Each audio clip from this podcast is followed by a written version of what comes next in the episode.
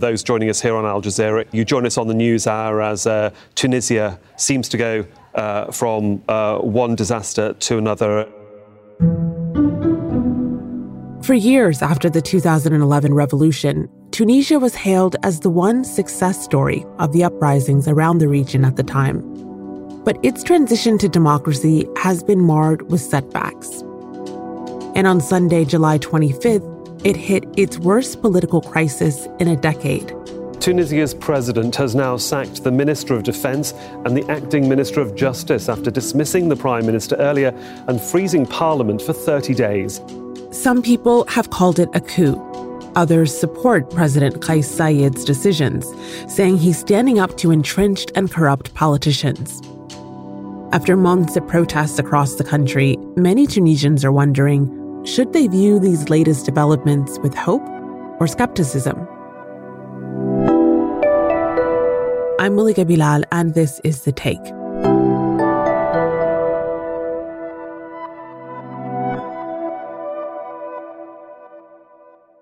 What's happening in Tunisia is a political crisis, but it's also a crisis of the economy, the health sector, the security apparatus. So we reached out to someone who could speak about all of those aspects of Tunisian society. My name is Wiem Chatewi. I'm a public policy specialist. I've been working on understanding the security sector better and seeing whether there's room for reform or there are other alternatives. I'm also the president of the Tunisian Observatory for Food Sovereignty and the Environment. And that's most of what I do right now. That's a lot. what were you doing when you heard the news that Tunisian President Kais Saied had frozen the parliament and dismissed the prime minister, Hisham Mechichi? How did you react? Just before he did that, we had the news on Facebook on his official presidency page that the president was meeting with the leadership of the security forces in Tunisia. And I wasn't sure what was coming, but my father, who sat right next to me, immediately said, I think he's taking over power. He is going to do something about this kind of situation that the country's going through. He even thought, I think he's dismissing the prime minister. It was very interesting. Your father making a very prescient point. So, what did he mean about what's been happening? What has been happening in Tunisia? So, there's been a lot of discomfort in general on different levels. There were multiple protests that have taken place over the past year and a half, whether it's because of changes in prices or it's because of new laws that someone in parliament was trying to push for. So, a lot of people were observing the parliament and just noticing how extremely spectacle based a lot of what was happening was just fights and scandals, physical abuse, verbal abuse, low turnout rate for votes on key issues. There was basically disappointment after disappointment on all levels. So I think these are the different things that people felt have brought the country to a bit of a all right, you know, where are we going from here? The next election is in 2024. Can we really wait till then? After the president's moves, we saw celebrations in the streets. On the other hand, we're hearing the word coup being thrown around. People who are using it argue that the president has betrayed Tunisia's democratic ideals by shutting down the government in this way.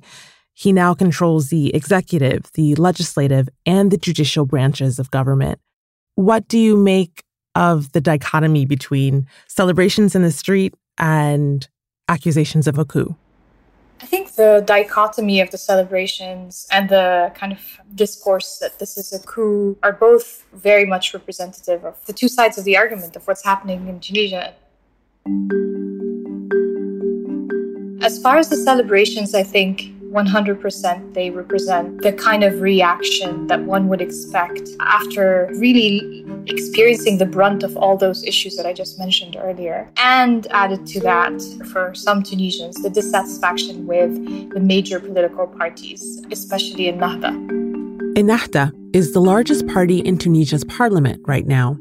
A lot of people have grown dissatisfied not only with its political vision of moderate Islam, if that's how they present themselves, but also with the kind of policies that they've put forth or that they have hindered as the major force in parliament and as having multiple ministers take function over the past 10 years. So there is anger that is very real. Wiem says that in the face of that dissatisfaction, the president had an opening to present himself as a savior of sorts. One of the things that he decided to do on July 25th was mentioned that he was removing parliamentary immunity and that he was going to take over public prosecution, which means that he has very clear intentions to target certain individuals within the parliament with prosecution. And the idea that Kais is taking a radical action, that single strong man is going to rule independently and not have to work through that bureaucracy, etc. That idea was revived, and I think it made a lot of people happy. It's interesting because in this instance, that perceived strongman is using the Constitution to back his actions. He is citing emergency powers granted to him by Article 80 of the Constitution to do what he did, sacking the prime minister, freezing parliament. Incidentally, he was a constitutional lawyer by profession before taking office. So, for you, as a citizen, as someone who's watching this, does this hold up for you? I think that the whole question of this being a coup or not and the constitutional issue is a debate that is happening, interestingly, not only among constitutional law experts right now. And I think that's really interesting for me as a citizen. One part of the debate is that Article 80 says the president was supposed to consult the prime minister and parliament speaker before invoking it. But Wiem says that stipulation is not black and white I have among my friends, lawyers, and people who have studied under Kais Saied himself, who have said consult doesn't mean that they have to reach a unanimous decision. All he had to do was let them know, hear from them, and then he can make up his own mind. So that's one way to interpret it. Tunisians are also debating whether the president had just cause for using Article 80 in the first place. He's defended it, how can a coup be based on the Constitution? This is an implementation of the constitutional script. Article 80 of the Constitution gives the President of the Republic the right to take the procedures he sees necessary in the face of an imminent danger. But what imminent danger is he talking about? It's unclear. To me, all of this is still pretty vague, especially when you are invoking a constitutional article that explicitly talks about emergency and danger and very specific circumstances. So I would have hoped that he would have been more explicit. That said, overall, Wiem is less worried about whether the president has the right to make these moves and more concerned about whether he can actually follow through on them. What the modalities and what the traditional definitions of certain terms like coup or the constitutionality, I think is a very important debate to have at the level of those who can have those conversations. But everywhere else, in the general population, our concern is can he do what he said he would do? He said he could protect Tunisians from, you know, danger. He wasn't very clear on what that danger was. He spoke of corruption, he spoke of general issues that we have been seeing for a while. And then he is also saying that he will be responding to that, and prosecuting those who need to be prosecuted, those who didn't take Tunisians' lives seriously. From that, I would understand in terms of the COVID response. My concern as a policy specialist is how will he be able to institute these policies and make them work? I know that he has been responsible for some pretty lousy choices in terms of the team that he's put around him before, including Prime Minister Mechichi. So, has he learned enough from those experiences to choose better people going forward? Or is he going to get too comfortable playing at it solo? I don't think that's possible for him if he really wants to make ministries function and he wants to respond to people's demands. So that's my concern. You say that the concern right now is will he be able to make this change? Will he be able to do what he said he could do with the right people around him? Clearly, the right people were not the prime minister, Hisham Mechichi, the parliamentary speaker, Rashid Ghannouchi, because he's at odds with them. And according to the Constitution and, and Article 80, the president is supposed to consult the prime minister and the speaker of the parliament before doing actions like he did. Ghannouchi says he was not consulted. So, what is the president's disagreement with the prime minister and parliament as it stands right now? I don't think there was ever a very explicit explanation of what this disagreement has been. We've seen the tension build up between Kais Saied and PM Mechichi and Speaker of the Parliament, and it's been tension that is very palpable, but it has never been expressed explicitly. One thing that we do know is Prime Minister Mechichi tried to bring in new ministers into his cabinet that Kais Saied um, refused to accept, which is why so many ministries don't have ministers right now. Kais Saied has explicitly said that he will not accept ministers that he thinks have conflict of interest or corruption issues behind them. Hmm. And that was the case for some of the people chosen by Mechichi. So I think that a lot of the disagreement has been around who gets to be in a decision making power and who gets to be in a public office, a position like that. As we mentioned earlier, President Saied's overhaul of the government this week didn't happen in a vacuum. Many people support the step he's taken because they've been protesting against parliament for months now. Anger over the pandemic was a huge part of that. The recent crisis has put Tunisia among the top countries in terms of the number of mortalities based on population size. The North African country has been facing an overwhelming COVID 19 caseload that has left more than 17,000 people dead in a population of around 12 million.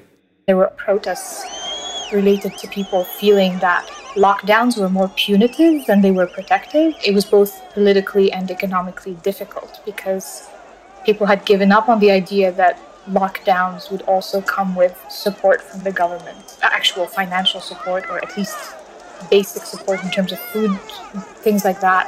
And a lot of people are living day to day. If you can't work and you're not receiving support from the government, okay, you might not catch COVID, but your kids are still going hungry. So it just seemed that there was policy after policy that was either missing a good chunk of what would make it an applicable, livable policy, or there was just general nonchalance at, at the level of the parliament with all the political bickering, scandals, and abuse that was taking there.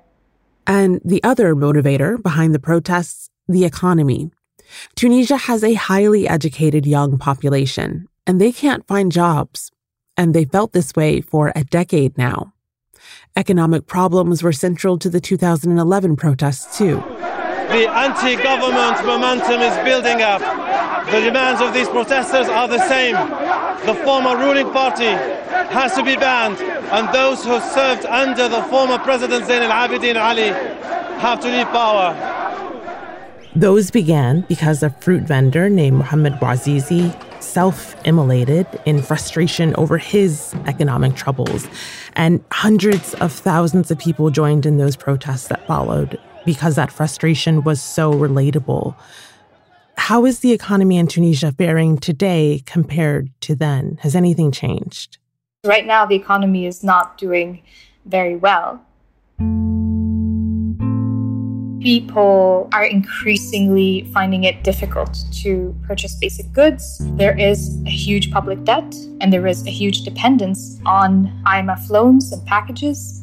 And this has been a cycle that we've been in for quite some time now. But to be fair, a lot of the issues result from a direction in which the Tunisian economy has been going since before 2011. The reliance on a mostly tourism based economy Groups linked to Al Qaeda and ISIL staged attacks across the country. Gunmen killed 38 European tourists during an attack at a beach resort near the city of Sousse, which significantly affected the tourism sector. Offshore companies coming in and having advantages that are, in some cases, quite detrimental to the way that the government collects taxes. For example, Tunisia has a new constitution and there's political progress but so little has been done to reform the economy. The lack of focus on tax evasion, even from local companies and businessmen and women. The World Bank says The same business laws that closed off the Tunisian economy then still exist, and many people are waiting for economic justice.